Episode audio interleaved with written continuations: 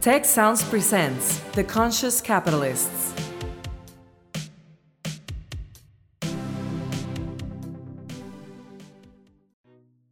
Hello, and welcome to The Conscious Capitalists, hosted by two of the co founders of the Conscious Capitalism movement and co authors of the Conscious Capitalism Field Guide from Harvard Business Press, Raj Sisodia and Timothy Henry. Each week, this podcast covers current events and business news and Raj and Timothy's latest thinking on what it takes to build a conscious business. For more information and notes from the show, go to www.theconsciouscapitalists.com. And now, Raj and Timothy. Hello, everyone, and welcome to the latest edition of The Conscious Capitalists with myself, Timothy Henry, and my partner, making the world a better place through business, Raj Sisodia. Happy New Year, Raj. Happy New Year to you, Timothy, and welcome to these United States. Yes, indeed. I've now moved from London to Washington, D.C., where we will be the center of many things that go on in 2024. So, to start off the new year, we actually have a fascinating uh, guest with us today. Kristin Neff is um, a uh, associate professor in educational psychology department, the University of Texas at Austin. She is a pioneer in the field of self-compassion research, being the first person to actually operationally define and measure what we mean by that, the constructs. She's published widely on this, including numerous articles, book chapters, and a popular book, Self Compassion The Proven Power of being kind to yourself. Also, an associate editor at the Journal of Mindfulness.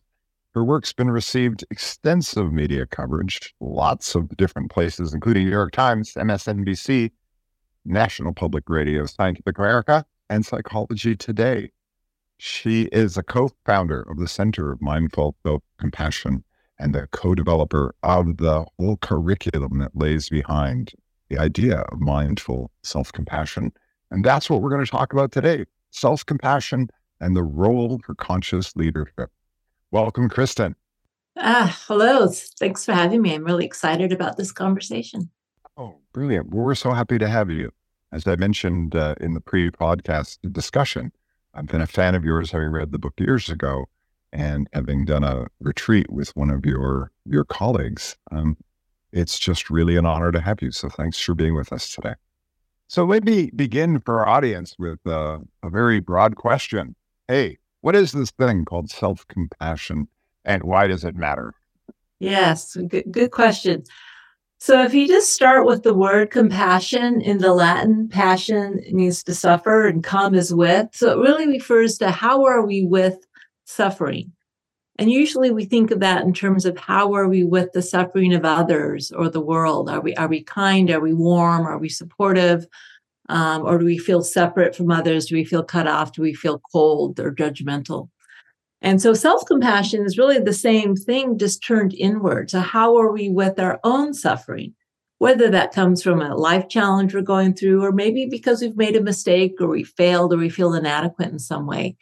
Are we with our, our own pain and discomfort with warmth, with support, with care, with the desire to help in some way?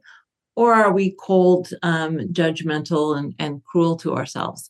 And what we find in the research, and perhaps this won't surprise many listeners, it seems to be much easier, and there's some reasons for this, but e- easier to be compassionate to others than it is to ourselves. So, with self compassion, we need to do a little intentional practice to do this U turn and treat ourselves the way we more naturally treat others we care about, at least. Oh, I love that part where it's harder to be compassionate to ourselves than it is to others. Now, that's a catchy phrase. So tell us a little bit more because that one I think is really important. Yeah. Well, so first of all, if, if that does apply to you, please don't beat yourself up for beating yourself up because there are both strong cultural and evolutionary reasons for doing so. So if we look physiologically first, evolutionarily, so the way the brain uh, evolved for human beings, when we are personally threatened, right, we we immediately go into fight, flight, or freeze mode, where so we we, we you know we fight the danger, we we flee from it, or we freeze and get stuck and play dead. And so when, when we're the threat, in other words, when we look in the mirror, we don't like what we see, or we've made a mistake, or something really difficult is happening, we immediately go into fight, flight, or freeze uh, we criticize ourselves, we beat ourselves up to do either um, we think it's going to make us change so that we'll be safe, Or maybe it'll beat others to the punch. If I criticize myself, it won't hurt so much if they do it. Or we flee into feelings of shame and isolation, thinking that somehow that makes us safe. Or we freeze, we ruminate about how bad we are. You know, maybe if I think about it for 50 times, the problem will go away.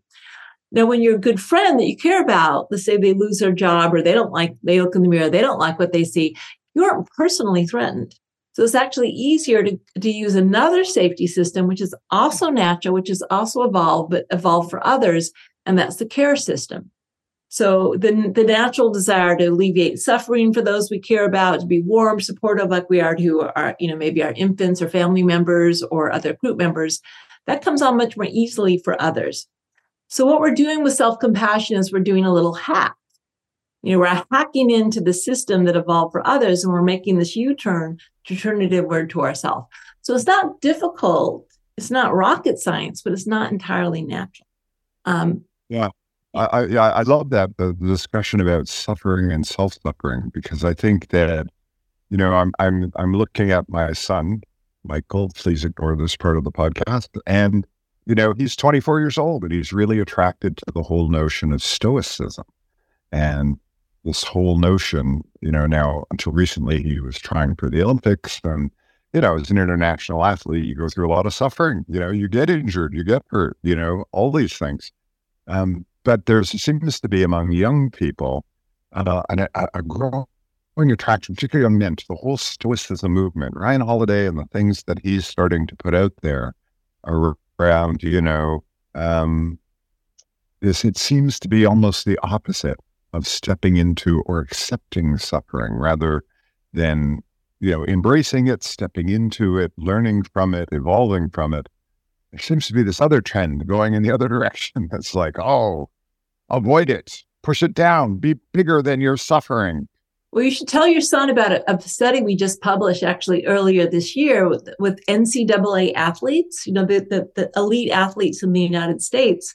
Uh, we taught them how to be self compassionate toward their setbacks and their training routines, or if they, you know, made a mistake in a game.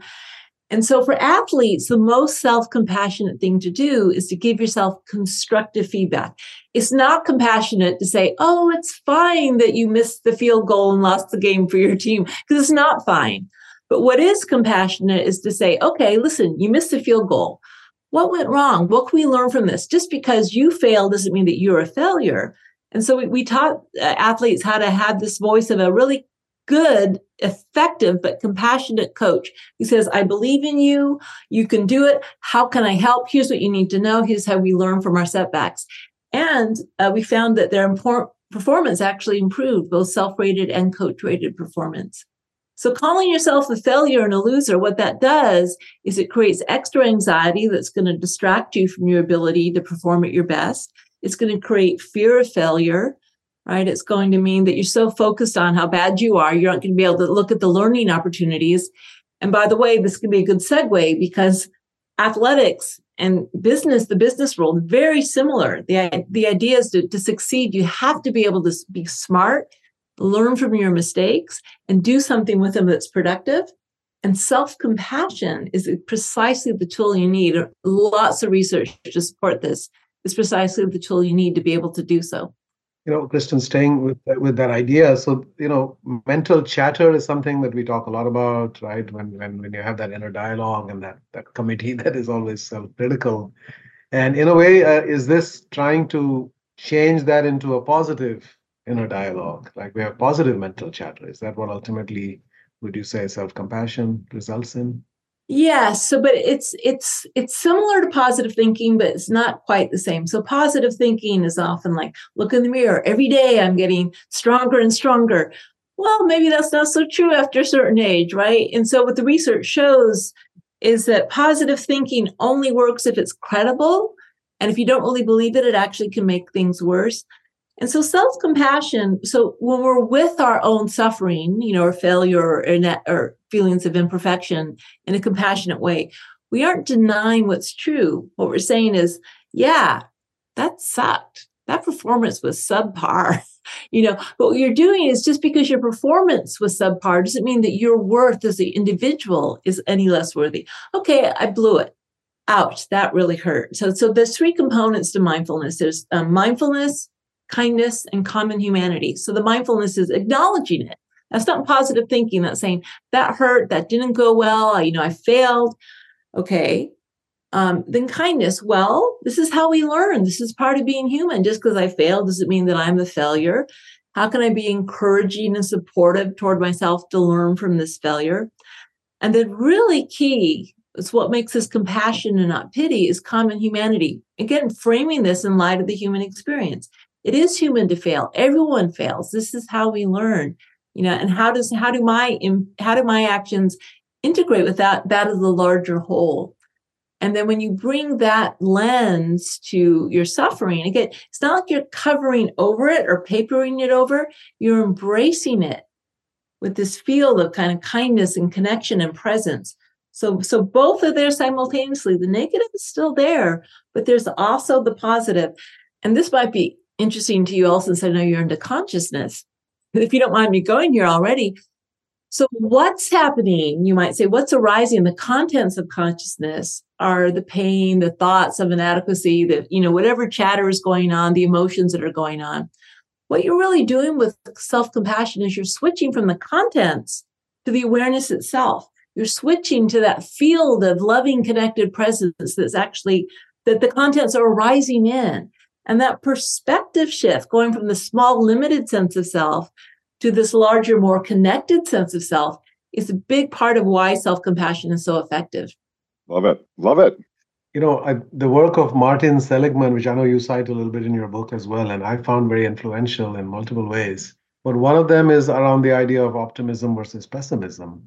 Yes. And we have learned helplessness, which I think is how he started his research, but then ultimately figuring out how to cultivate more of a uh, an optimistic outlook and the the three P's, I think he calls them, when you, you know, it's, it's a self, how do you explain life to yourself, basically? And he uses personalization, permanent, personal, and pervasive, right? So if there's something bad that happens, and if you make it personal and you make it permanent and you make it pervasive, like, yes, I drop a bottle of wine on the, I said oh, I can never do anything right. Yes, exactly. Very personal, permanent, and pervasive. And that's going to, over time, make you more and more pessimistic reflecting a lack of self compassion in that. So, by the same token, if something positive happens, you do the opposite. You actually make it personal, permanent, and pervasive to say, yeah, I can do this, right? So, uh, uh, draw the connection between self compassion and and that kind of uh, uh, reframing of things that happen so that over time it builds up towards more an optimistic outlook yeah, and, and the research is pretty strong that self compassion does increase optimism. Partly it's just because of the, the anytime um, you you get unstuck from a negative thought and emotion, and you can see the bigger picture. It's kind of uh, Barbara Fredrickson talks about it as the broaden and build effect, right? So the negative emotion or thought narrows your attention when you have a positive thought. So remember, it's not papering over. You did you did break the bottle of wine. That's true. You're not going to pretend that it's not a problem because maybe you just ruined your wife's beautiful new rug and she's going to be pissed off about it. Okay, that's the truth.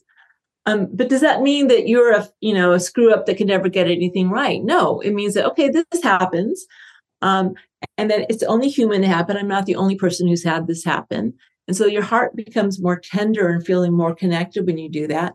You, as soon as you um, move from that narrow, contracted thought to the larger kind of again awareness of, you know, this hurts. Um, what can I do? What can I learn from this? Then you're broadening your view. And then once you broaden your view and you aren't so contracted and limited, then you can be more optimistic. Like, oh, well, gosh, I could see that maybe it's because I need a rug pad, or I don't know, or maybe there maybe there were some reasons at play that meant that I was more likely to drop the, the wine bottle or the wine glass. What might I do differently? What productive change might I make? So, what happens when you move from this small, limited self to more this bigger, connected self is the field of possibility opens. You know, there's there's more choices you can make. There's more options you have. Again, you aren't saying that I'm perfect. I'll never fail again. You will fail again. But you aren't just a failure. And you move from kind of more to this process orientation which I think feeds into the optimism and hope because you aren't you aren't identified with this small limited sense of self. Yeah, I love the way you phrased that at the beginning of sort of saying, hey, there's this content, and then there's your inner consciousness and awareness. of, of what's going on inside of you. And, um, you know, I want to go back to sort of the notion of vertical development of human beings and the, you know, Kegan and Lahey's thoughts about adult development. And, and I, I'm wondering how you connect because that, that level of awareness, you know, I was with a leadership team this week uh, earlier, and you know, we were having this discussion about, you know, levels of awareness and consciousness. And um, it's hard to have that discussion without starting to imply that there are some people who are more evolved, more developed, more awake, more aware, more conscious. Um, so I'm curious when when we get into that discussion, you said here's content, here's consciousness. Oh, yeah. okay. How do we work with uh, um, the, the fact that some people are, you know, beginners in that area, and some people like you and Raj are more in the advanced class. well, personally, I think it's it's very dangerous if you start seeing these as like levels of evolved consciousness. This is available to anyone at any time. So, hmm, uh, without getting too, so actually, uh, I'm a student of, of non-duality, which is kind of focuses, you might say, in some ways, the ability to switch from the ordinary mind, which is limited self and objects, to, you might say, um, expanded mind, which is understanding that the consciousness is always here. You don't have to be a yogi for 40 years or take courses or get a PhD to do this. Anytime you're taking a walk, and you get to a vista and you see and you kind of you kind of drop out of your limited sense of self and you see the bigger picture you're an expanded mind um, the expanded this expanded sense of self is actually very ordinary way of being um, there, there are exercises you can do so i'm not just about thinking about this i like to give concrete practices for people to do to understand how to relate to this anytime you kind of just shift into noticing what's happening through a simple practice, you're already there. It, it's actually not rocket science. This is a natural capacity of the human mind. It's just that we're so drawn in by our thoughts and emotions, we don't even notice. You don't have to, you know, it helps to meditate. Yeah, it does. Okay. I'm not, I'm not going to deny it. It helps to practice and to meditate and to learn it. But this is anytime anyone's engaged in a task, they're really enjoying it and their sense of separate self kind of goes and recedes into the background and what's in the foreground is really wow this is happening right now and i'm enjoying the present moment then they're already there but finding ways and this is I, i'm getting more interested as i've got a ton of self-compassion practices but i'm getting more interested in actually developing my new line of work you might say is in developing ways to help people switch from more limited sense of self to this expanded sense of self um, partly by bringing in non-dual techniques. It sounds really fancy. It's not. But I, I'm really excited about this because anyone can do it. You don't have to be a sage. You don't have to be Robert Kegan or like that. Yeah. So as you say that, what would be a, a, couple of simple exercises that you know you could give to our listeners that they can say, ah, I get what she's talking about. Okay, we can just do it right now. So it's a very um we can call it drop out of your head into your heart. So right now, both Raj and Timothy, just notice you don't have to close your eyes, but you can if you want. It's up to you. But you, uh, we can close our eyes. We'll do this. Close your eyes. Okay, and just notice your sense of self right now. Where's your sense of self located? Right. For most people, it may not be your experience. For most people, it's kind of like a sense of self right behind the eyes, like a little bubble in your head. We think of as ourself, and that's because our thoughts are generally experienced here. So we're in our head. Right? You might say this is more ordinary, everyday mind. Um, and often in this from this point, we feel kind of limited, we feel inadequate, we feel imperfect. And so now see if you can actually drop your center down from behind your eyes to your jaw. So just imagine that the center of your experiences was in your jaw. And then drop it down into your neck. And then drop it down into your chest area, your heart center. So just kind of imagining that the center of your experience is actually in your heart center. And now imagine expanding it out so you aren't within the confines of your skin and bones body. But the center of your experience expands out be, beyond your body, so to fill the whole room you're in. So that your center of experience is actually this larger field of uh, loving awareness. Right. And then from this place, if thoughts or emotions arise, you can realize you aren't the same as these thoughts and emotions, right? You're the loving awareness in which these thoughts and emotions are arising. So why don't we go ahead since we're here? It's kind of fun. I'm doing this totally spontaneously, by the way. Think of something in your life right now that's maybe troubling you, stress you have. Maybe you've recently moved, or you've got some other um, stressor in your life. Right. So just allow yourself to think about this stressor.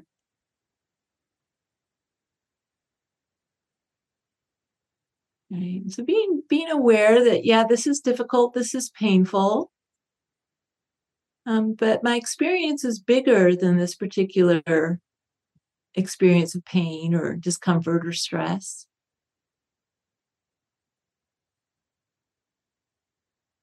Remembering that you aren't alone in this experience. This is very human, part of being a human being in this planet. Stress happens, not just you. And then from this more expanded sense of uh, self, this larger, loving, compassionate sense of self, oh, what words of support or encouragement might you have toward yourself right now in this experience of stress? Might be something like this too shall pass. I'm here for you. You're doing the best you can.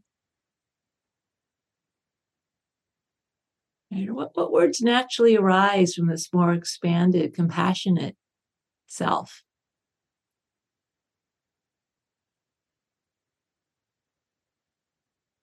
Okay, and then coming back, re- reconfiguring into your actual skin and bones body, feeling your feet on the floor, your body on the chair. And then when you're ready, you can open your eyes.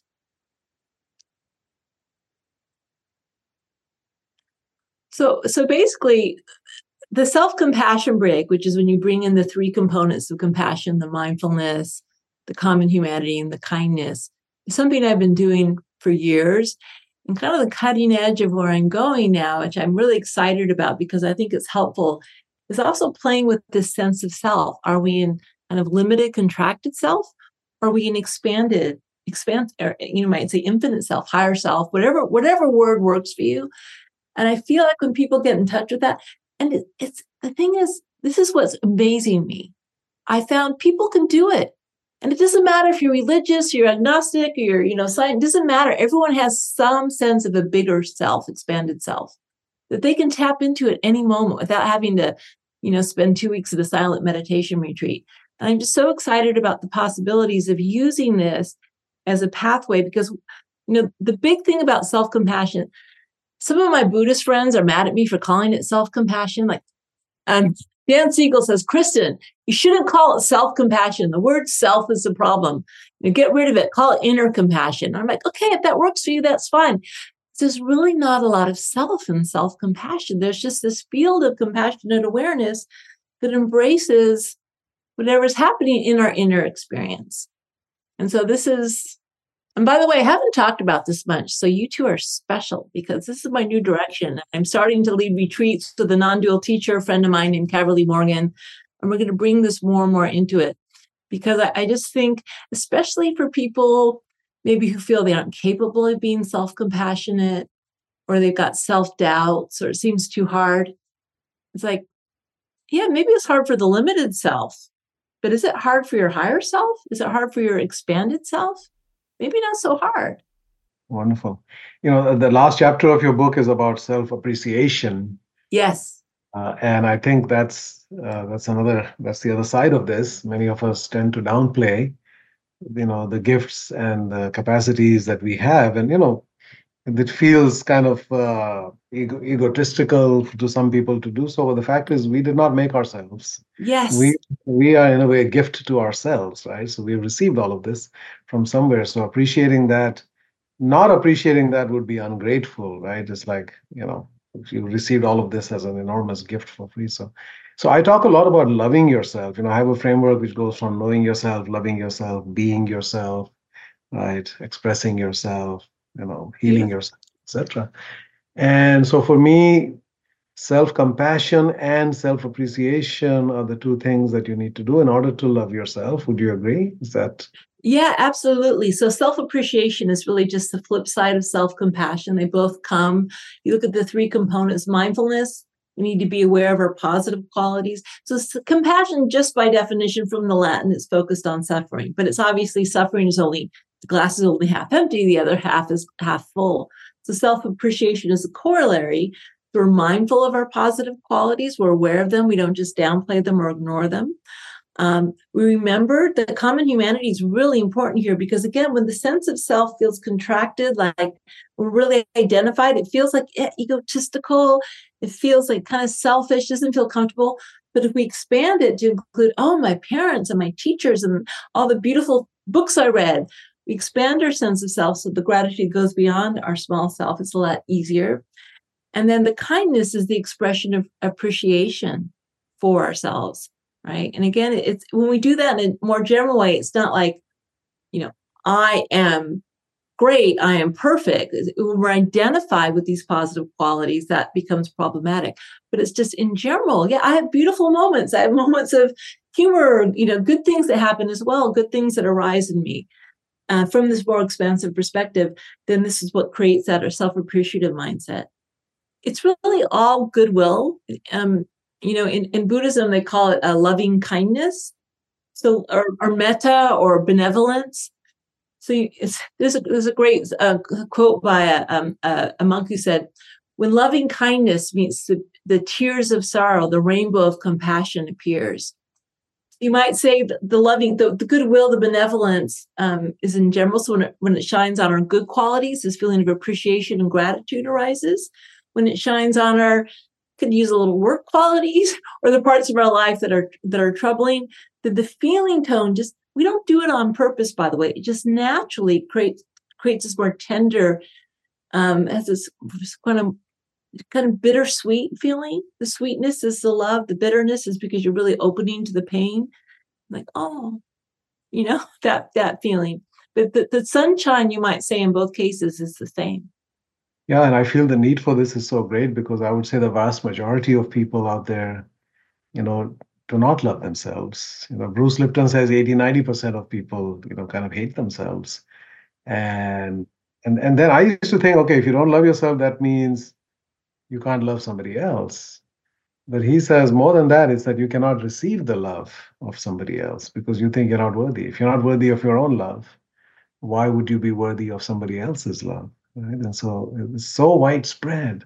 I think that is so much self-inflicted suffering in that sense. I do have to. Eh, can I give you a little um, data point on that, Raj, about that you can't love other people until you love yourself? It's actually empirically not true.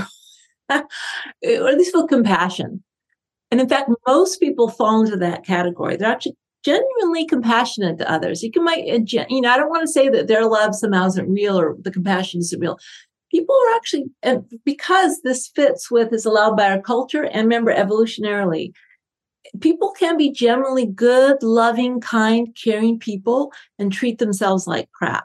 It it actually a lot of people fall into this category. It's not like their love or their compassion is somehow false, but here's what it is it is limited in that A, they are going to burn out. So when compassion just flows one way and not inward, it's inevitable that you'll burn out. So to sustain being loving and caring for others, we need to give ourselves compassion. Um, and there, and you're right about that. It means you can't receive it back because it's kind of more in a one-way direction. And so true intimacy comes when there's this flow of outward and inward. And so it's, it's not that it's not real when it flows out, but it's just kind of limited. And the, it limits the amount of intimacy you can have and the sustainability of it. So that was one of the kind of surprising findings of my research. The first time I correlated self compassion and compassion for others, I got a zero point zero zero correlation. And the reviewer said, Is that a mistake? And I no, that's actually what we found point zero zero means they're totally orthogonal. Now we find when you train people to be more self compassionate, so they start understanding these concepts more, that it actually does increase compassion for others. But if you just look at the average population who's never even thought of these ideas, they're pretty separate. And in every case, they're more compassionate to others than themselves. I, I, I love that reframing, you know, of basically saying without self compassion, you're really not open to receiving the love of someone else because you are more shut down. You are doubting yes. it. You're constantly, and so many people escape into being the caregiver. Yes. And look, I'm a loving person. Yes. I'm, I'm giving all this love, but nobody loves me. We've done work with uh, with romantic couples and people who are um, really hard on themselves. The relationships aren't as good because you know if you're self-compassionate your, your partner doesn't have to meet all your needs and let's face it you know if it's like i'm so good to you. Why are you good to me back? And this kind of resentment if you expect your partner to meet all your needs and they can't do it as you want when you want on the you know on the dot. Um, and so the, we do find that intimacy again and the relationships are better more mutually supportive when people are self-compassionate which totally supports what you say raj. Yeah i, I love that. And as you as you in your work have you found that there are and I, I, hate to go to men and women because there's such a variety of men and women and at the same time there yes. are these ideas we have about masculine and feminine and and i'm curious how does this play out on that scale how does the the modern masculine man and his dilemma face into this and what does it mean for the modern woman who's trying to step into a different kind of place? Yeah, so so gender role socialization. So to be clear, we aren't talking about um, gender identity, whether you might be non-binary or you might identify as masculine or, or a male or female. I'm talking about gender role socialization, where you put in the blue box shoebox or the pink shoebox when you were a little. So it actually has a pretty big impact on self-compassion. Uh, so first of all, believe it or not, women have slightly uh, lower levels of self compassion than uh, people raised as men do. And yet, if you go to one of my self compassion workshops, 85% of the people who show up are going to be women. So the reason they have a little less self compassion in general is because um, women feel are raised not to, not to focus on meeting their own needs. They're really focused on meeting other others' needs. So the levels of compassion for others are higher, their levels of self compassion are lower, just a little bit. It's not huge. The difference is bigger in compassion for others because they feel less entitled to meet their own needs. And power and privilege plays into this at some level. Are they able to meet their own needs? You actually, one of the things that divine, defines power is the ability to meet your own needs. So that's part of it. But lately, I've been also been talking about fierce and tender self compassion. So tender self compassion is about acceptance of ourselves, our own worth, and kind of acceptance of our emotions and it has a more tender feel to it like a kind of a parental feel to it there's also fierce self-compassion which is taking action to alleviate suffering maybe making change standing up for ourselves drawing boundaries meeting our own needs and gender role socialization harms people raised as men or women in different ways so people raised as men are really harmed by the fact that it's all about fierce self compassion, conquer the world, make change, do it, draw boundaries, be powerful. But if you're tender, we're gonna we're gonna call you names, we might even bully you. So people raised as boys early on are really harmed. Their emotional intelligence is harmed by the fact that if they're too tender or sensitive to their emotions, they're they're, they're given a lot of bullying and you know name calling, which cuts men off from a really important source of healing and growth, which is emotional intelligence. I'm sure you you two talk about this all the time. Um, people raised as women or girls, on the other hand, they aren't allowed to be fierce. There's a little more leeway in, gender role socialization for girls and boys, but still, like, like if a man is angry, people are more likely to believe what he says. If a woman is angry, they're more likely to think she's crazy. So female anger or passion or that kind of, you know, Kamala Harris, oh, she's so ambitious. You would never say that about a male politician. So people raised as women, if they're if they're too active, they're too agentic, if they're too ambitious or get angry, then there's backlash. You know, it's but the thing is, it's like yin and yang. We need both tenderness and fierceness to be whole. Everyone, regardless of again gender identity, doesn't matter, non-binary, doesn't matter. We all need yin and yang to be in balance. And gender role socialization really harms everyone by not allowing that balance to be fully integrated. So he, my, my latest book is a lot about gender role socialization. I think I really see self-compassion as a radical act of authenticity where you say, what's true for me, regardless of what society says I'm supposed to be like? What's true for me? What's in my heart? And, and it gives us the ability to ask that and answer that question. Beautiful. Really beautiful. Thank you. Yeah, I'm also interested in the consequences, right? So when you do have self-compassion, when you do have self-love, yeah. Uh, first of all, if you don't love yourself, you're not going to take care of yourself. Yes. Right. So yeah. So for decades, I would say I was at war with my own body. I was I used to smoke. I was at war with my lungs. I used to drink. I was at war with my liver. You know, I was just like ah, whatever.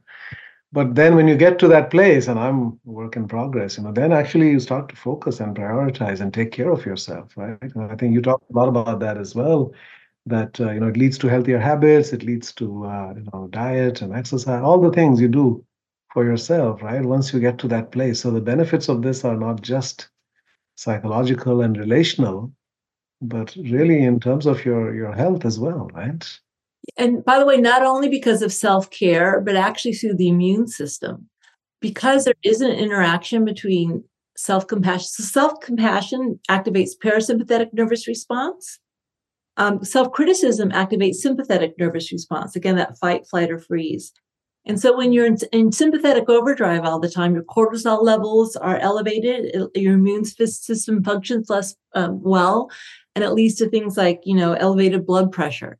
So the research shows that not only do you, first of all, you sleep better when you're self-compassionate, which helps. You take better care of yourself, but your body functions better because you're you have increased heart rate variability, for instance, longer telomeres, so this, as you, I'm sure this will be a surprise to you. There's a strong heart, a mind body connection. So self compassion is good for you not only uh, relationally, not only emotionally, but also physically.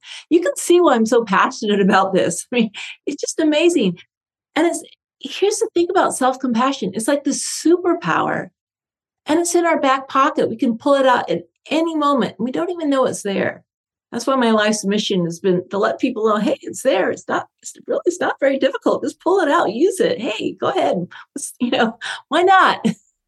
I love your energy and your passion around this. And and I think as we sort of pivot a little bit to the leadership question and, and what this means for leaders, at least one element that I'm taking away, and it's related to what Raj said, is, you know, to be at your best, you know, you, to be at your best, if you want to be a high performer, if you want to be at your best at work or at play or international rock climbing, um, you know, you've got to have some of these elements because if you do have that self compassion and that self kindness, and you are taking better care of yourself and your body, eh, then you're going to have more good days than bad days. Look, you know, and so that's one element that I'm sure comes in.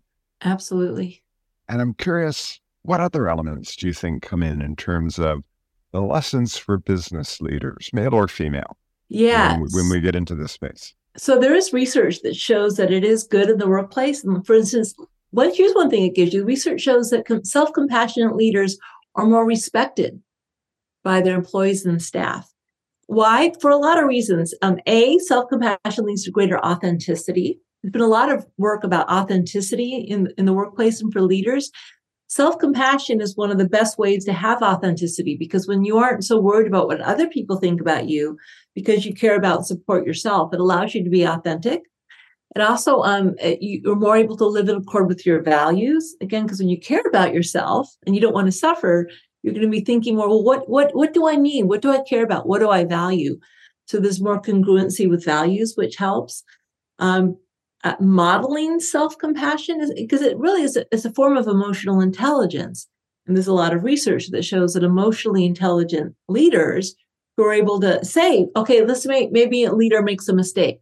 Instead of like blaming other people, and people know that you're blaming someone else. Okay, you know, that leader can't take responsibility. Wow, that leader just took responsibility. I made a mistake, own it. Instead of saying, I'm stupid, I'm an idiot. Okay, well, it happens. This is how we learn. What are we going to do about it? How are we going to learn from it? How are we going to grow from that?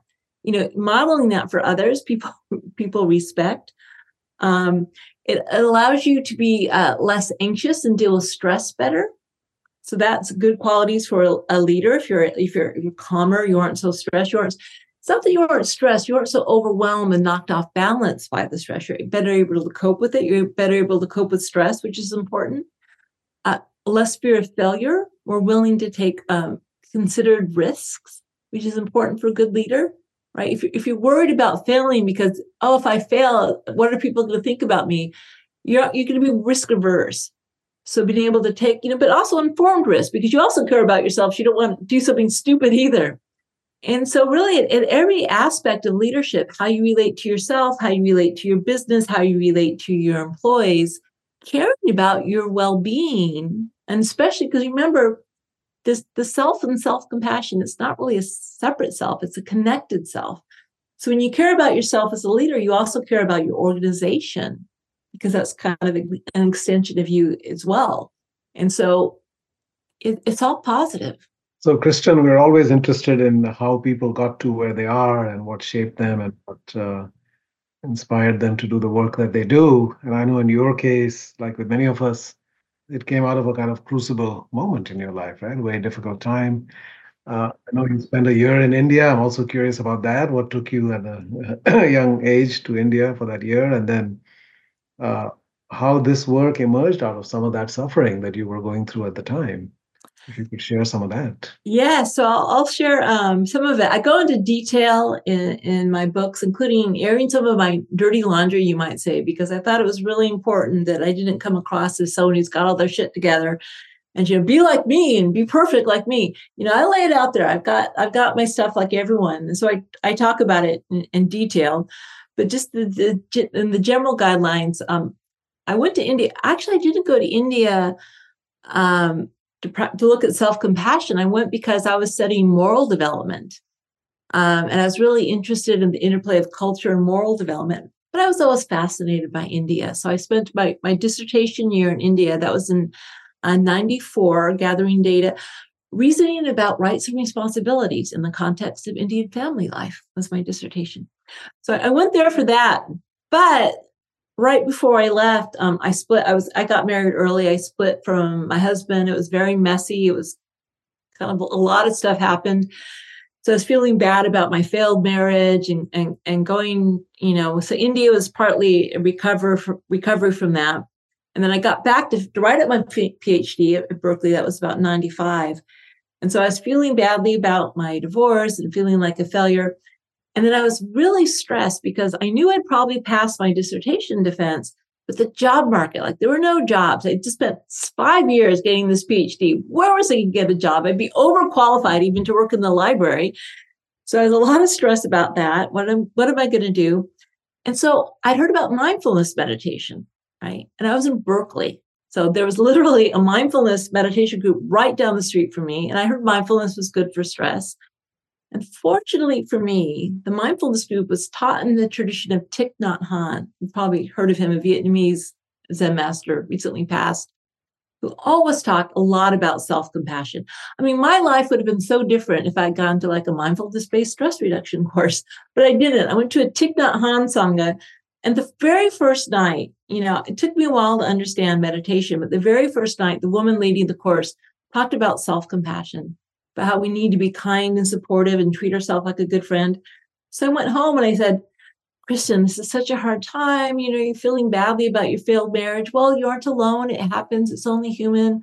You know, yes, you're stressed about your future, but it'll be okay. Something will work out. Really key. I'm here from you. What do you need? I'm here. I'm here for you. What do you need? And immediately I felt more capable of coping with what I was going through. And I thought, wow, this shit works. you know, and then I did get a real job um, eventually at UT Austin. And I thought, okay, well, why don't I study it? No one else has looked at it empirically. I mean, I, er, I certainly didn't come up with the idea, but I can operationally define it. I came up with my three component model kindness, common humanity, mindfulness. I created a scale to measure it. And then now there's, I think last I looked, there was over 6,000 studies and dissertations on self compassion. So it's a huge field. I can't keep up with it. It's, it's way bigger than I at this point.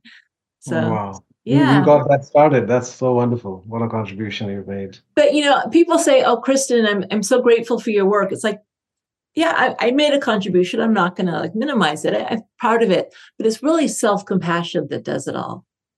Because self-compassion works, people hear about self-compassion, they try it, they see, oh, this works. And it's really self-compassion that sells itself, you might say. Um, I'm just someone who tried to do what I could to get it out there in the world. And the research makes a big difference. Makes a big difference. The research yes, And it's part of the therapeutic uh, modalities as well now, right? A lot of people are using it in therapy. Yes, it's funny. People think I'm a therapist. I'm not a therapist. I'm a. I'm actually a psychometrician by training. Uh, anyway, um, but yeah. So in therapy, we're finding in the research that self-compassion is one of the key mechanisms of effective therapy, regardless of what modality you practice. So you might be a Freudian, you might be a, a, cognitive behavioral therapist, you might be internal family systems, psycho, you know, psychoanalyst. What makes good therapy is people internalize the therapy, the compassion of their therapist toward themselves. They start kind of having their own compassionate therapist in their own mind. They understand themselves, they're less judgmental. And that's actually one of the reasons why therapy works. Um, so I'm, I'm a big follower and fan of Gabor Mate's work. Uh huh the wisdom of trauma. And his he's trained about 2000 therapists in compassionate inquiry. Yes. Really getting to the root of people's wounds and their traumas. And then as you know most people have unhealed and unacknowledged uh, wounds and traumas and therefore they go through life being triggered by so many things right? really compassion is at the at the core of that. Yeah, you, you have to be self compassionate toward your trauma. You need the mindfulness to be with it, to turn toward it. You know, so to have actually the strength and the presence to actually go there. By the way, you don't want to just like rip open the doors of your heart and be with your trauma because that's going to overwhelm you. That actually may re traumatize you. So the most self compassionate thing to do is like dip into it. Okay, okay, a little too much. Okay, I'll close down. All right, I feel safer. Okay, open up a little more. So it's the process with the mindfulness. Common humanity, people who are traumatized, you feel so much like it's just me or something's wrong with me. They blame themselves or feel cut off. Remembering that, and sadly, this is part of the human experience. People aren't alone, it happens. And then the kindness, the kind of being there for yourself, that feeling of, I, I will not abandon you. I will not traumatize you. I will care for you. What do you need? How can I help? Having that internal kindness constantly is so important for healing for, for trauma. So yeah, it's huge for trauma. Yeah, I'm I'm glad that you circled back to that. I think that's very, very helpful to to connect those dots. And and now I'm curious if we gave you a magic wand and we said, here's your magic wand.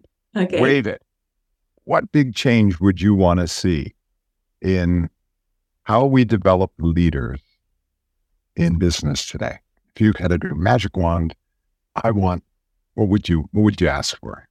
Yeah, well, so you you're going to know my answer, right? Because there's only one answer I'm actually uh, qualified to give as well. But I do think that I would love to see self compassion training be integrated in a, our education system. So whether you're um, going to business school, whether you're training to be a doctor or a healthcare professional or a lawyer or really any realm of life. So I used to, um, actually recently re- retired from teaching at UT Austin. I still do research, but I used to teach an undergraduate course in self compassion. And I can't tell you the number of students who said this is the most important course they took as an undergraduate because this is an important life skill. So I think as people get trained to know how to be leaders, that know how to run a business, you know, all the nuts and bolts of it, and people more and more, there's more awareness of being intelligent in terms of managing people, how to be a good leader of other people, how to be a good leader for yourself. Like, what's your internal leader saying? You, you or your mentor, your coach, whatever. Your, what's your internal business coach? Maybe if that's the best metaphor. What's it saying to you? Maybe imagine the best, most helpful, supportive, kind, which also means honest. Business coach, you have what would they say right now? Then most people could probably think, oh, they probably wouldn't say you're you're screw up, give up now. That's probably, you know, you probably stop paying that business coach. And so we we know the thing is we know so much more than we think we do. We know what to say, we know how to say it because we have experience mentoring and coaching others.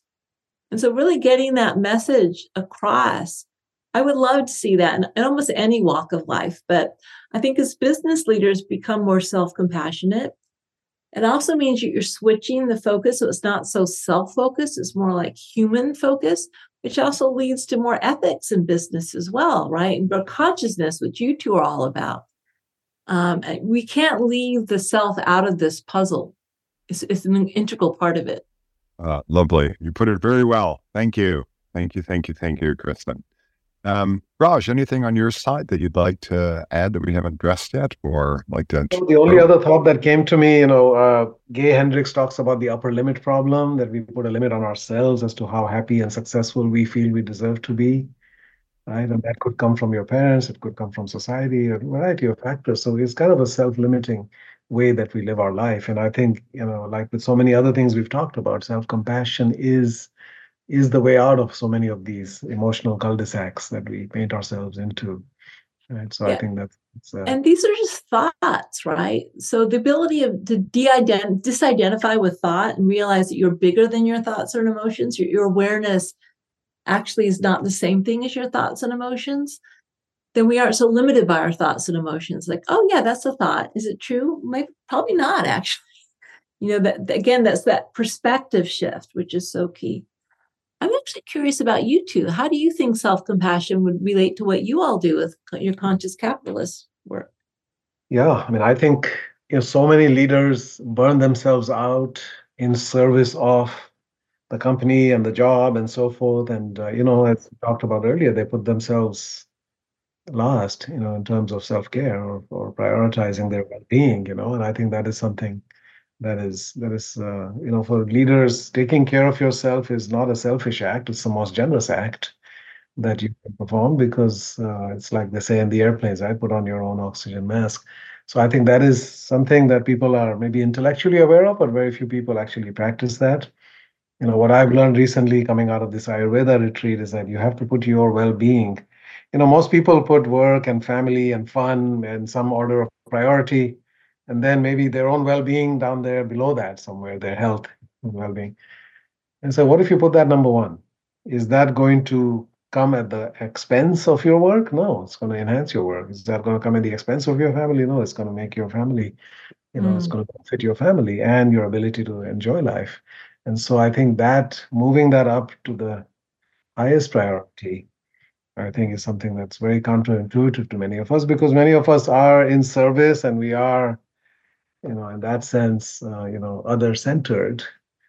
But I think we have to understand the difference. Just like, you know, we say you love yourself too much, you become a narcissist. Well, that's not what we're talking about. Right. We're yeah. A healthy level of all of these things, right? So that you are ultimately, in order to be of greater service, you need to heal yourself, right? You need to take care of yourself. I think it's a very important message for our community.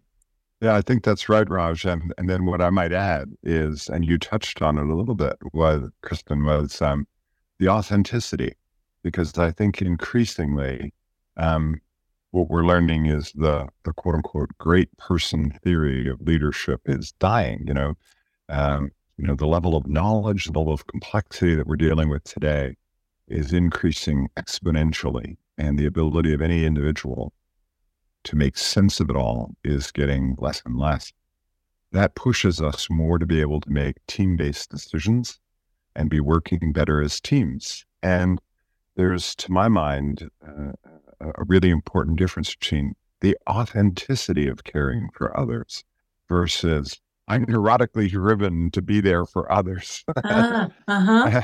and when you really are trying to develop a team, that authenticity, I like to say, you know, young children and dogs, you know, that they can figure out real quickly what your vibe is. Uh-huh. if you're really trying to build trust on a team so that you can work as a team to make better decisions from multiple points of view, the more authentic you are, the more your caring seems to come from a really heartfelt, authentic place, the more trust there will be, the better decisions the team will make. And I think that that's going to be an increasingly important part of of uh, of the leadership model as we go forward. Interesting. yeah. So uh, when you embody it, you're modeling it, and then people trust you. And the mirror neurons probably come into effect a little bit as well. People are resonating to their brain structure with your internal compassion as opposed to your internal neuroticism, for instance. And that creates that feedback loop. Yeah, I love it. Yeah. And, and, it creates trust and safety, which yes. is what, you know, we talk a lot about psychological safety in the workplace. Well, yes, a lot of that comes if you're not safe with yourself. Good luck yes. trying to create it around you. you know, Gambatte kudasai, as they say in Japan. Work hard and persevere. I don't think it's going to work. you know, I met this um, Holocaust survivor named Edith Eva Eger, who was at Auschwitz. And, you know, one of the things she said that I really stuck with me, she says, the greatest Nazi is inside us. And she's somebody who experienced the death camps, right? And she said, actually, the greatest Nazi is inside us, that own, you know, our own inner critic, you know. So, yeah, you know, it's, it's such a powerful message. Thank you so much, Kristin.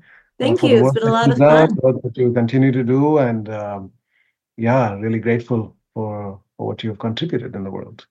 Yeah, thank you. And You too, as well.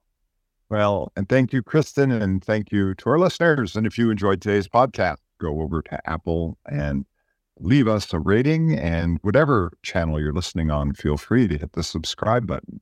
And a special thanks to our producers, Tec Sound and Technology, to Monterrey, the business school, and the Conscious Enterprise Center there for sponsoring this podcast. And we'll see you next week. Be well.